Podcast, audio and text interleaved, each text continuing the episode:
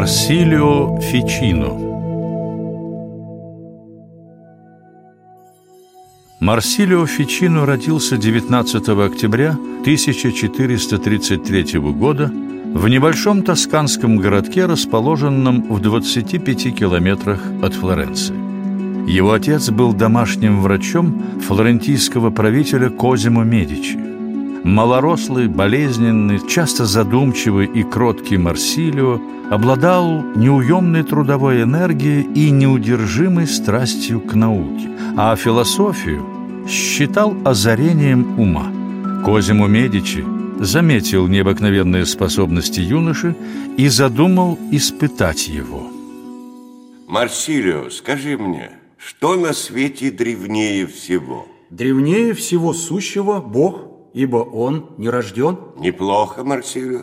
Посмотрим, что ты назовешь самым прекрасным на свете. Это нетрудно, сеньоре Козимо. Прекраснее всего мир, ибо он творение Бога. А что больше всего? Больше всего пространство, ибо оно объемлет все. Логично. Ответь еще вот на такой вопрос. Что всего быстрее, сильнее и мудрее? Быстрее всего, сеньоры Козимо, ум, ибо он обегает все.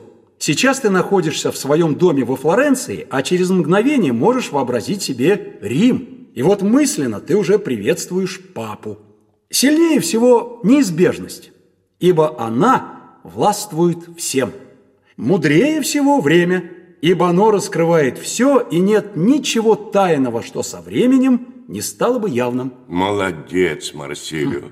Ты вполне сгодишься для той миссии, которую я хотел тебе поручить. Для какой миссии, сеньора Козимо? Э, Видишь ли, Марсилио, я хочу возродить во Флоренции Платоновскую академию, и именно тебе, именно тебе предстоит ее возглавить. Вилла по соседству с моим домом будет отныне принадлежать тебе. Кроме того, я приобрел у Плефона рукописи Платона и хочу, чтобы ты, именно ты перевел их на латынь. Завтра же принимайся за работу, и пусть тебе позавидуют прочие философы.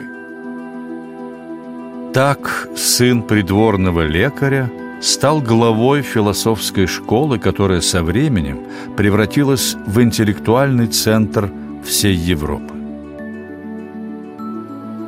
Антонио Каниджани, близкий друг Фичино, был лично знаком с многими выдающимися художниками и не упускал возможности представить их философу.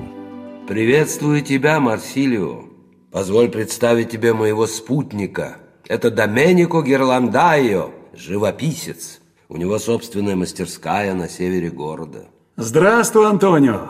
Приветствую тебя, Доменико. Я знаю некоторые твои работы. Весьма опольщен. Надеюсь, ты не откажешь мне в любезности и поделишься своими мыслями по поводу увиденного. О, охотно, Доменико, охотно. Мне понравилась та фреска, на которой ты изобразил юного Лоренцо Медичи среди апостолов, сопровождающих Спасителя. Вот как? Да, Тебе понравилось? да. Но мы как раз именно из-за этого произнесли множество гневных речей против Доменика. Видишь, Марсилио, мне не удалось убедить в своей правоте даже друзей. Что уж говорить о врагах. Ты славен рассудительностью. Разбери же наш спор. Я предпочел бы разбирать спор между своими врагами, чем между друзьями. Ибо заведомо после этого один из друзей станет твоим врагом, а один из врагов – твоим другом. Да о чем тут толковать?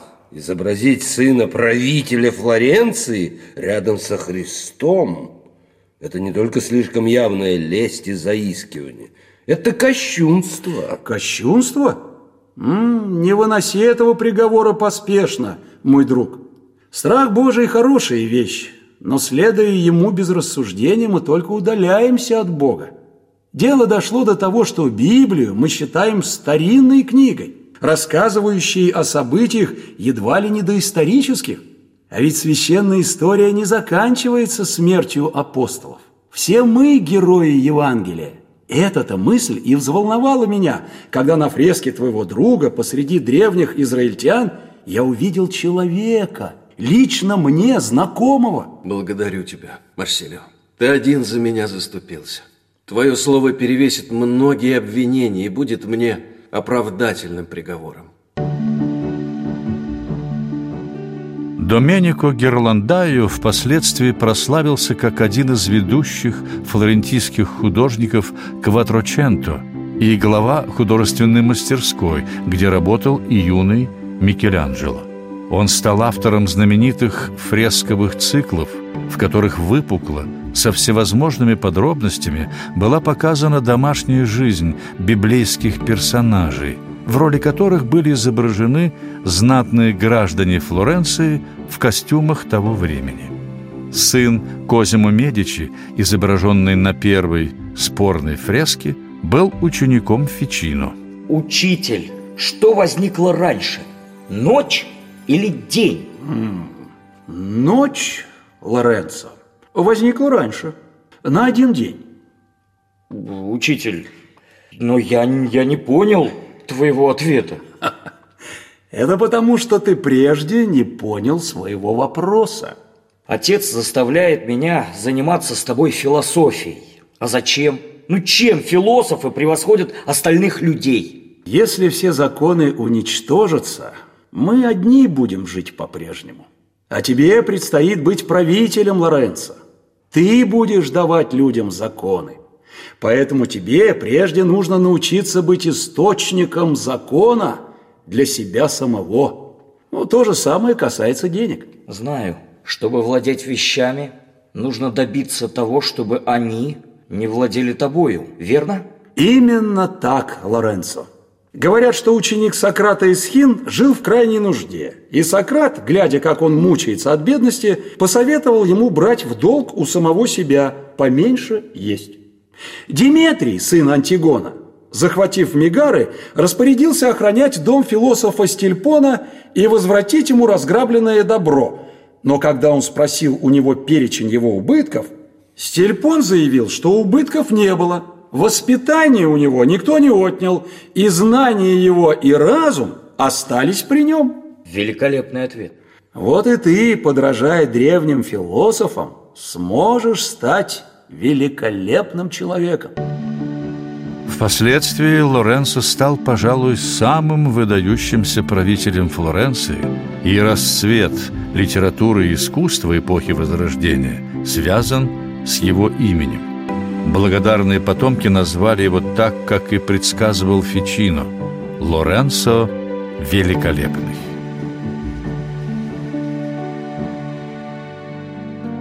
В 1468 году Фичино окончил перевод всех сочинений Платона на латынь и занялся комментированием некоторых из них.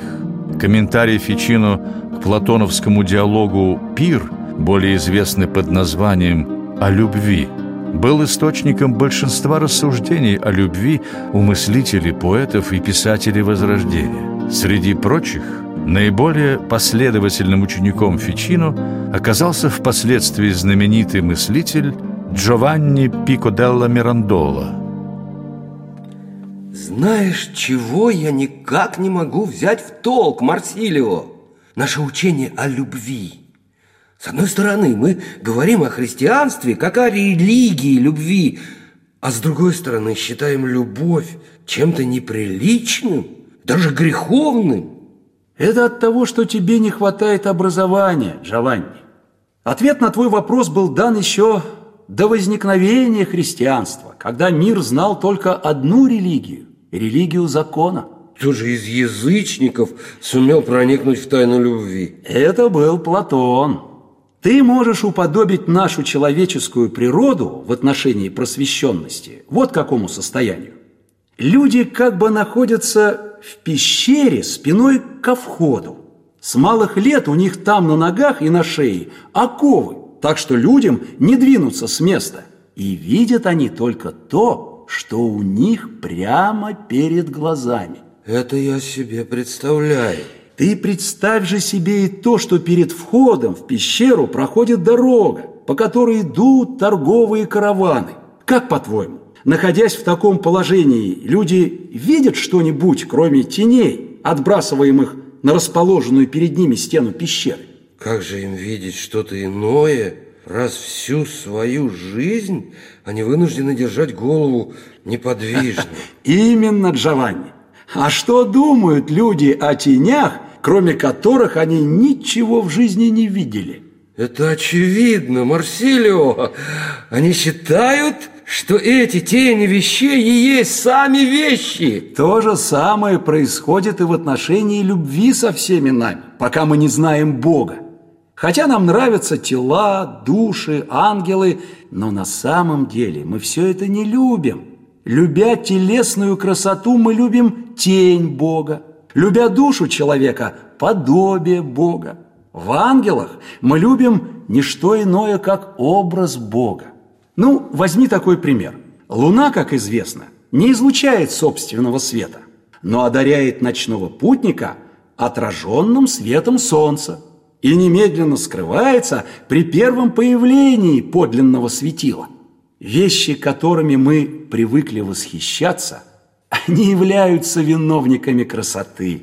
Они всего лишь несут в себе отпечаток того блага, к которому, безусловно, стремится наше эстетическое чувство. То есть ты хочешь сказать, что влюбленные заблуждаются, и на самом деле их любовь вызывает не возлюбленный, а нечто отражающееся в нем, словно в зеркале? Именно так, Джованни. Поэтому церковь восхваляет любовь, но своими правилами ограничивает влечение людей друг к другу. Ну, глупо было бы целовать зеркало только за то, что оно отражает подлинный предмет нашей любви. Так некогда делали идолопоклонники, воздавая почести изваянию божества вместо самого божества. Выходят, влюбленные правы только в одном, Марсилио. В чем же, Джованни? В том, что вообще любят. В том, что, по крайней мере, влекутся к божественной красоте. Ведь что ищут они, когда взаимно любят друг друга? Они ищут красоту. Ибо любовь есть желание наслаждаться красотой. Красота же есть некое сияние, влекущее человеческую душу. Красота тела ведь есть не что иное, как само сияние, проявляющееся в привлекательности красок и линий. Красота же души есть сверкание, проявляющееся в согласии учености и нравов. В 1473 году Фичино принял сан священника и впоследствии занимал ряд важных церковных постов. В трактате о христианской религии он фактически возобновил традицию ранней христианской апологетики. Однако не все могли разделить его мысли. Менее образованным людям претила сложность философии, в которой они подозревали отклонение от простоты веры. Это привело к конфликту с высшим духовенством католической церкви, в частности, с папой Иннокентием VIII. И только высокое покровительство правителей Флоренции спасло его от обвинения в ереси.